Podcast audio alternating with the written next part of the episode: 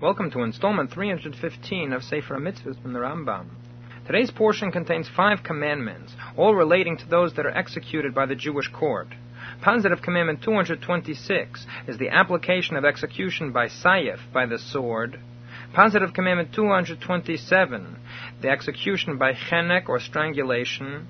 Positive Commandment 230 is that certain of those that are executed by the court are hung up afterwards on a tree. Positive commandment number 231 is that they must be buried in the same day that they are executed. And prohibition 66 is that one may not allow any of those who are hung on the tree after their execution to remain hanging on that tree. As we mentioned in yesterday's portion, there are four different methods of ex- execution indicated in Jewish law. Yesterday we discussed skila, stoning, and sreifa, burning, which is the, both fall into the more severe category of execution. Although all execution has the same result, nevertheless, these two are looked upon as more severe in Jewish law, because they are punishments for more severe crimes. Therefore, they are buried in one certain cemetery together. The two from today's portion are buried in a separate cemetery, although not together with any other Jew. Positive Commandment 226 is the execution by the sword. As Rambam explains in his legal code, this means that the, that the one to be executed is actually beheaded.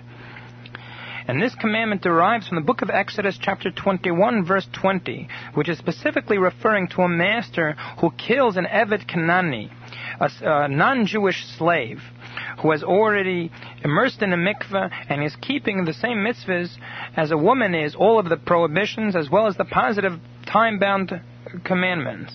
And regarding his murder, the Chumash states, Nokem yinokem, that you should take revenge for his murder, meaning that he should be executed, and as the Gemara teaches us, executed by the sword, that he should be beheaded.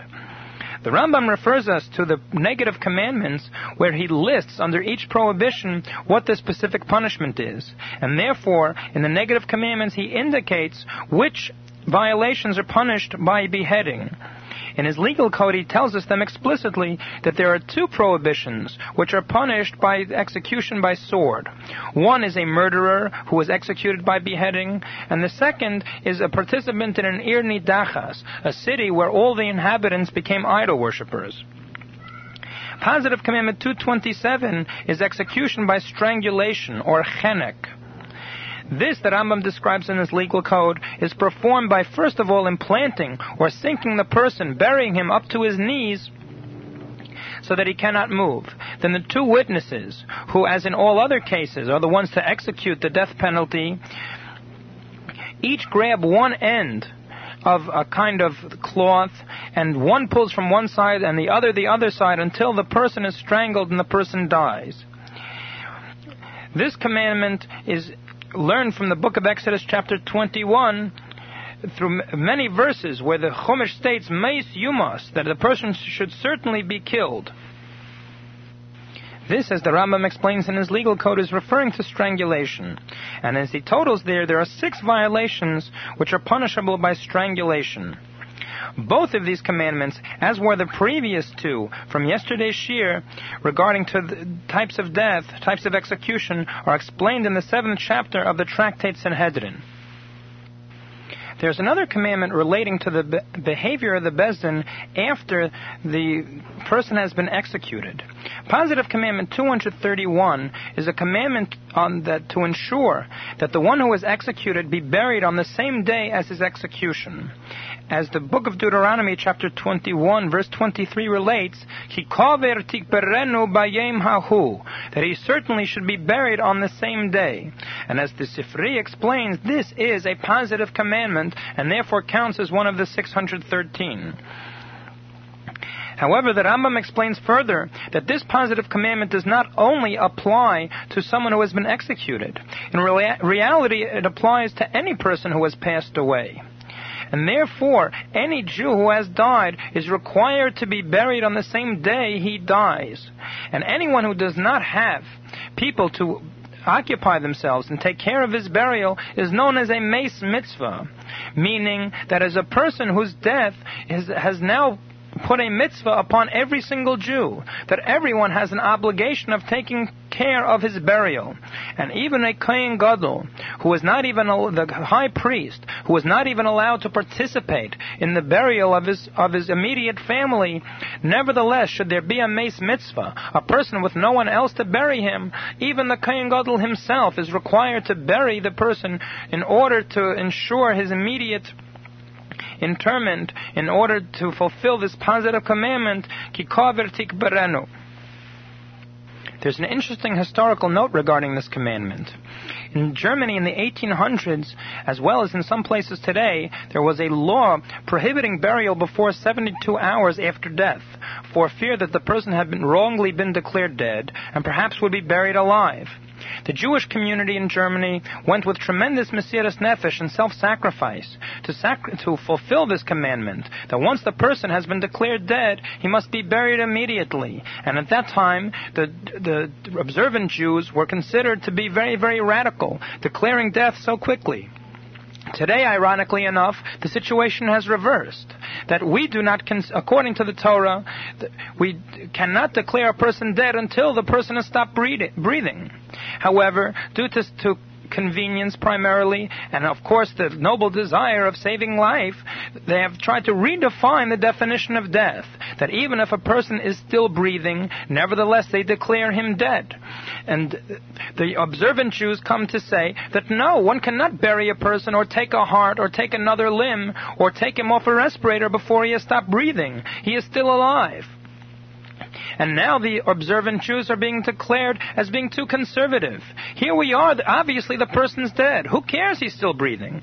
However, we see this ironical situ- ironic situation that the Torah remains steady and remains absolutely firm. And as the Chassam, Sofer says, that all, everything in the world could not shake us and uproot us from the Torah, teachings of the Torah. And if the Torah requires immediate burial, so too it must be done. It is also a lamentable situation that in many places, unfortunately, burial is delayed for invalid reasons. According to Jewish law, the burial may be delayed when it is to add to the honor and glory of the dead person. For example, in order to obtain a proper casket or burial shrouds or something of the sort. However, often due to convenience of the people who are alive rather than the one who has passed away, burials are unnecessarily delayed. Any delay of a burial must be checked with a competent Rav and not with the funeral director who is certainly not well versed in Jewish law in this matter in the vast majority of cases. The laws of this commandment are related in the sixth chapter of the tractate Sanhedrin. There are certain situations in which an additional step is taken with the executed person that after they have been stoned, which as we described in yesterday's shiur, the person is pushed off from a, from a tall building, and if has not died, then a heavy stone is put upon them. After they have been executed in such a fashion, then they are hung up on a tree for everyone to see. As the book of Deuteronomy, chapter 21, verse 22 relates, V'solisa eise al eitz, that the, the person should be hung up on a tree. This commandment to hang those people which the Torah indicates should be hung up is positive commandment number 230. Hanging in this case, as the Rambam explains in his legal code, is not the common definition people would think of when hanging by the neck, but rather the person is hung up simply to be exhibited to the people around. As we mentioned, that he is already dead before being hung up. Rather, he is hung up by his hands. A large beam is placed and sunk into the ground, and then a, uh, another piece of wood is hanging horizontally off of this large beam, and the person's hands are joined together and then hung by his hands from this large beam.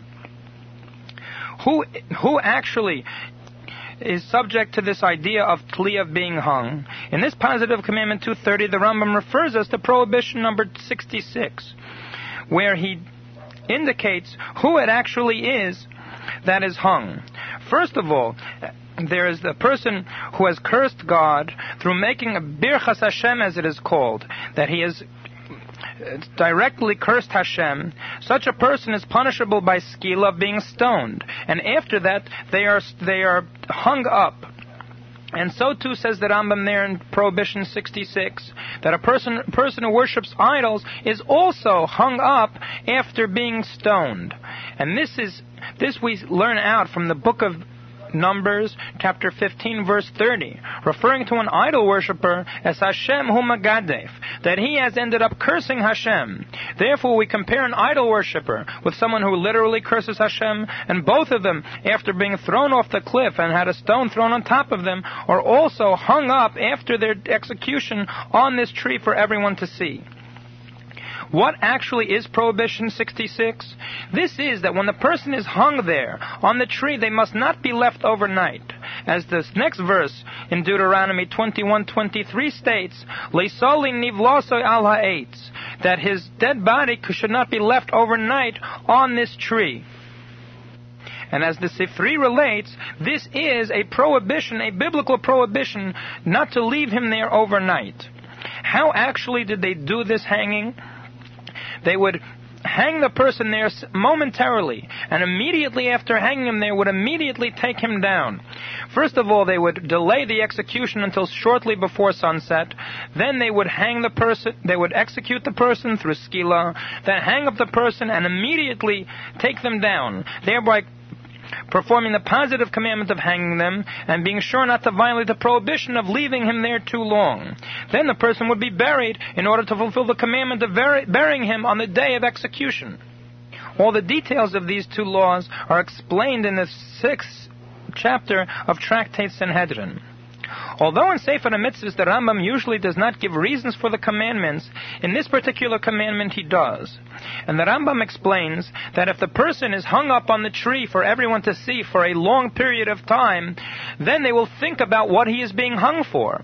And in this case it would be either the cursing of Hashem that he has done or the idol worship he has done. And therefore, hanging him and leaving him there so long on the tree will lead people to think about why he has been executed and thereby think about idol worship or think about the curse that the person uttered against Hashem, God forbid. And the Rambam says, in order that the people should not think about these things, we do not leave them hanging too long on the tree. We see from the Rambam the tremendous power of machshava, of thought that it is something to be so closely avoided that in, even in order not to think about such things, we do not leave the person hanging for too long on the tree. Another reason is also brought in the Gemara, as Rashi relates in the Chumash, that it is like two twins, one of whom became a king and the other became a burglar.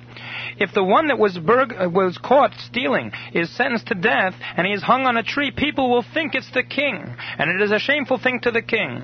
So to a Jew, having been created in the image of Hashem, if he is hung up on the tree, this will somehow be a shame to Hashem, since man, who has been created in God's image, is being hung. This is a shameful thing to Hashem himself. But as the Lubavitcher Rebbe Shlita has pointed out, that he does resemble the king. And how is this? That through being hung, his atonement has been completed. And therefore, just as he was created to resemble the king, and has ruined this similarity, this resemblance, through his sin, after having been killed and sentenced to death by the court, and having been hung, he once again reveals the kingliness and the resemblance to Hashem within him. And therefore, we are justified in hanging him for this period.